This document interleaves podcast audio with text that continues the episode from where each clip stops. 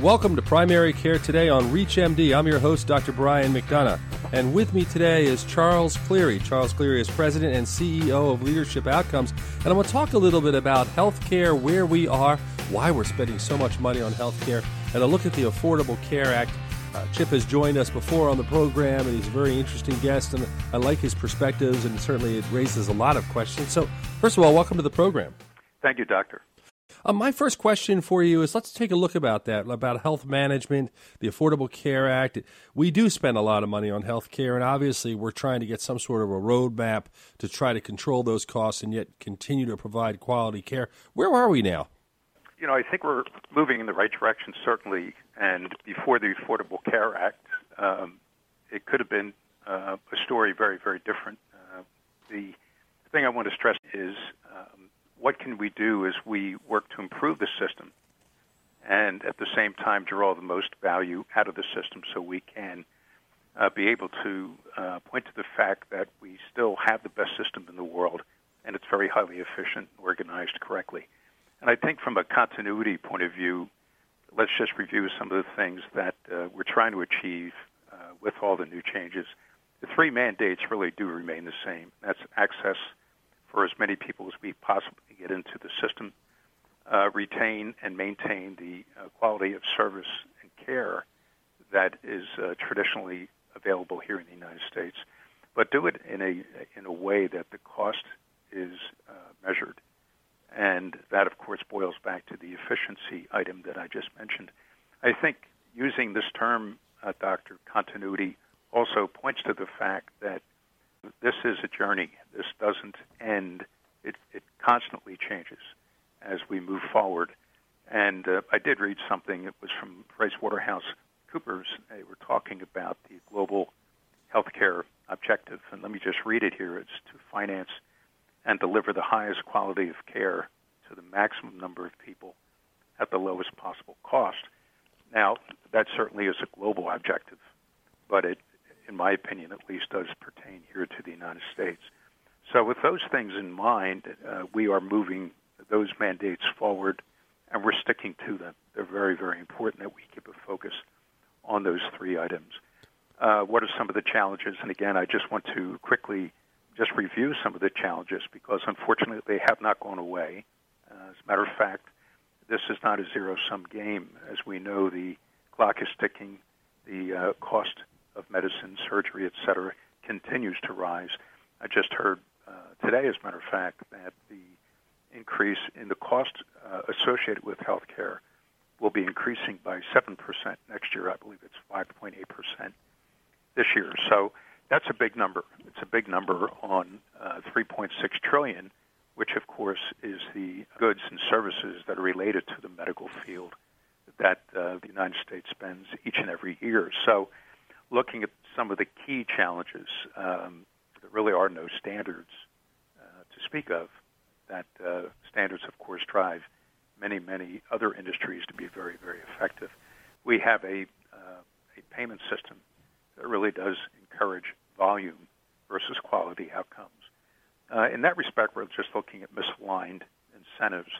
Uh, there really is no transparency, which is a key item when it comes to management you mentioned three really good points. I mean, the one thing I think I don't think there's any primary care doc out there who disagrees that quality is really the best way to go. They'd rather have quality their measurement than volume. I think most of us who see patients every day, I don't get excited about seeing someone in six minutes. I want to know my patients, take care of them, anticipate problems, prevent issues down the road, and, and certainly quality and quality lined up with these incentives with the payers and everyone's a great idea. So I think most of us say that's the direction we want to go. We have to figure out how to do it. But you mentioned the whole thing with EMR. I mean, one of the things that I was intrigued about recently was the whole end-to-end transformation models, Apple's HealthKit, those things you know the tools most of us using, for lack of a better term, they're they're, they're probably the worst products of all computers in all various things that we touch in our lives. I mean, I can go into a bank, I have better results. I can play my kids' video games, I have better results.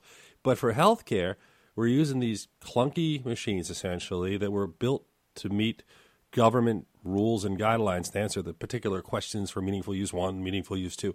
And they seem to be getting in the way, slowing down, and adding to cost. I mean, hospitals are picking up 10, 20 million dollars individually in costs, and they're certainly not being paid for by the government, and they, they can't at a time when they don't have money. Well how do we deal with that? It, it is indeed a problem. Uh, you might recall from the last time we got together that the effort to introduce electronic health records on an accelerated basis into the medical field was a primary piece of the HITECH uh, Act, which was a piece of the uh, the efforts of the government. There are 400 electronic health record systems. Uh, that number is staggering. Uh, the really severe problem is that most of them don't talk to each other. So they have a, a, problem, a core problem uh, known as uh, interoperability. So uh, going back to the gold rush idea, everybody went out, as you know, the physicians and the uh, practices, et cetera, and uh, of any size, really, they were getting forty thousand dollars of uh, return uh, for that investment from the government. So I think it was a great effort on the part of the doctors to beef up their practices. Uh, the problem is that um, much of the data is unreliable. As you know, Brian, the, uh, in many cases you have to run a paper-based system alongside of the uh, electronic healthcare record system. So, from a productivity point of view, it's a disaster. But they're working through it. Uh, there will be changes coming down the line. I think that will make the systems already invested in be able to talk to each other in the form of middleware and things like that. I mean, that's the question. I mean, I look at it and I go, if we didn't have this barrier, and believe me, I'm all for IT. You know, I, I help run it in my own hospital, but I look at it and go, I almost think in some respects we'd be better off on paper, trying to do quality and doing it slower than getting caught up in, in so many of these things in the computers that are slowing us down. I mean, there are things that work well, but most of it, again, this is my opinion, was built by people who were IT people, not necessarily with physician involvement, and the workflow is totally different than what physicians do. In fact, it might be the opposite of what physicians do, and much of the information we gather you can't use the way you'd want. You can't get, you know, hemoglobin A1Cs run in a graphic pattern to see where your patients are. You can't take 300 patients and put them in because, to your point, one computer doesn't talk to the other. The health information exchanges aren't vibrant and up there and running. And even when they are, everything has an additional cost. And all of these things, not to be a naysayer, are getting in the way. And I look at it and go, are we like 10 years away from being even close to where we want to be? Because it does seem to be moving at a snail's pace at a snail's pace. I do agree with that. Uh, one of the challenges, though, is that paper can't be measured, really can't be, and you can't really transfer it efficiently. So uh, you were mentioning the Apple Health Kit. Uh, actually, is the name of their new new product. It's pretty exciting, and I think you and I may have had some discussions on it in the past. What it does, it takes advantage of a a developer's framework. you know, frameworks are very very important. The Apple system when it was introduced, uh, what ten years ago now, or whatever it is, the uh, it was something that was so refreshing because it really took a holistic view of an entire industry, and they thought through the uh, key elements of that industry that needed to be addressed, needed to be brought into the fold, so that it really worked in a very effective and efficient uh, method. Uh, Apple, along with Google and Verizon and the gang of them, um, are coming up with integrated uh, management systems that, in my opinion at least, look very, very exciting because they will help the very problem you just mentioned, which is the bulkiness of the uh, electronic healthcare uh, records and the systems they uh, actually plug into. With the Apple Health Kit, not just use that one from an illustration point of view, it's actually a cloud. Uh, we talked about the cloud before, and within this cloud, uh, many different types of applications can be placed on the cloud and the data that is generated uh, by the users that are using these applications all reside and are stored on this cloud. And uh, once the users opt in to the fact that this data can be transferred within the platform, um, then it becomes very, very exciting because uh, the user generated data, which we like to see can be aligned with the clinical data that you have in your hospitals and in the physicians' offices, and all of a sudden the the records that people really want to see are actually being developed, and they can be accessed, and they can be in a positive way manipulated through information technology. And the whole goal that we were trying to achieve with electronic healthcare records really now on an end-to-end basis can be satisfied. If you're just tuning in, you're listening to Primary Care today on ReachMD. I'm Dr. Brian McDonough, and with me is my guest, Dr. Charles Cleary. I want to be a little more optimistic, and we're kind of getting in that direction when we were talking about the negatives. I know there's a lot of positives, and I know what you do. Um, being involved with leadership outcomes, and you you look at health information management and try to assess these things. What are some of the positives? And we, we talk about Apple. What are some of the things we as primary care docs can look forward to? Well, you know, one of the things, if, if you take a look at the industries that really have gone through the kind of transformation that healthcare needs to go through, two that I'm very, very familiar with, of course, or at least one of the two is telecommunications, and the other one are the uh, happen to be the airline uh, industry. Both of those industries, Doctor, were supported up front by the government in a very heavy fashion. As you know, telecommunications went through a dramatic transformation from a monopoly to probably one of the most efficient uh, industries that we happen to have here on the planet. Same thing for the airlines. You know, they're very, very efficient. So they had, like healthcare now has through the ACA, the kind of support that we really needed to get our act together and start to move in the right direction. Uh, when I was making some notes for tonight's call, I did mention American leadership and ingenuity and innovation, and I said, light that fire. And I believe the types of things that we're starting to see by aligning the items that we've been talking about is that we're creating that fire, relating that fire so that innovation through collaboration and um, just the innovative capacity itself can just be discharged. And all of a sudden, all that power comes into the healthcare system. And you can see from an investment point of view, the amount of money that the venture capital and the private investment community has put into uh, healthcare over the last three years is staggering. It's almost up to about $5 billion. And there are smart people, as you know, and they're not going to put money into something that doesn't have a good return on investment. Right now, the healthcare industry is by far the most attractive industry to invest in. And on top of that, some of the other things that are making it very, very positive is the uh, consumerization of healthcare.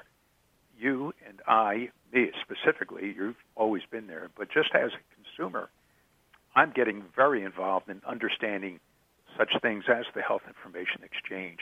What does it mean? How can I navigate it? Um, so the uh, risk sharing with the uh, deductibles going up, with the copays going up, I have an incentive to get smarter I have an incentive, as all my peers have an incentive, to get engaged, to gather knowledge, and that knowledge is the biggest pressure you can put onto that ecosystem that I was talking about before. Because in a way, that ecosystem's gotten stale. It's it's uh, the big cats, the fat cats. They like the status quo. The uh, ACA and the Health Information Exchange, uh, as I was relating to today, that is putting immense pressure on the status quo uh, supply chain. And it's telling them, get your stuff together. We are personally involved. We have the internet to use for our research. Uh, we have the doctors now that are going to be paid not for volume, but for quality outcomes. We have such things ICD 10 that's coming down the road that will make the, the codes and the procedures much more efficient, and it'll take care of many of the errors and things that we see. Um, much of this uh, with the payers, the insurance companies are to work with alternative payment systems and alternative delivery channels. And that is really scaring the status quo because that's known as bypass. You start bypassing the status quo, everybody gets shook up, and the consumers will definitely benefit from it. You have the things from a technology point of view. We were mentioning Apple. What about the wearables and all the uh, gadgets that we're wearing and all the measuring and tracking uh, that is supporting the process that you have to go through in family medicine, right? The day is going to come when all of your patients will be electronically connected to you and your and your teams, and those people are not the ones you're going to have to worry about. You can sort of say, okay, they're being monitored, they're being measured, and they're happy to be uh, treated accordingly the ones with the chronic illnesses that have to go into the hospitals. We will reserve those critical facilities for the people that really need the best of support. But much of the status quo, in a positive sense, that you and your patients will be collaborating with each other on, will drive efficiency at the same time increasing the quality of care. What a wonderful thing. And we, in the next couple of years, will stop the growth curve. And if we can keep it static, Brian, that's a good place to be. Charles Cleary, I want to thank you for joining me and, and adding your insights. It's always very informative and well thought out, and we really appreciate you taking the time to join us. Thanks for having me. This is Dr. Brian McDonough. If you missed any of this discussion, please visit reachmd.com slash primary care today to download the podcast and learn more on this series. Thanks again for listening.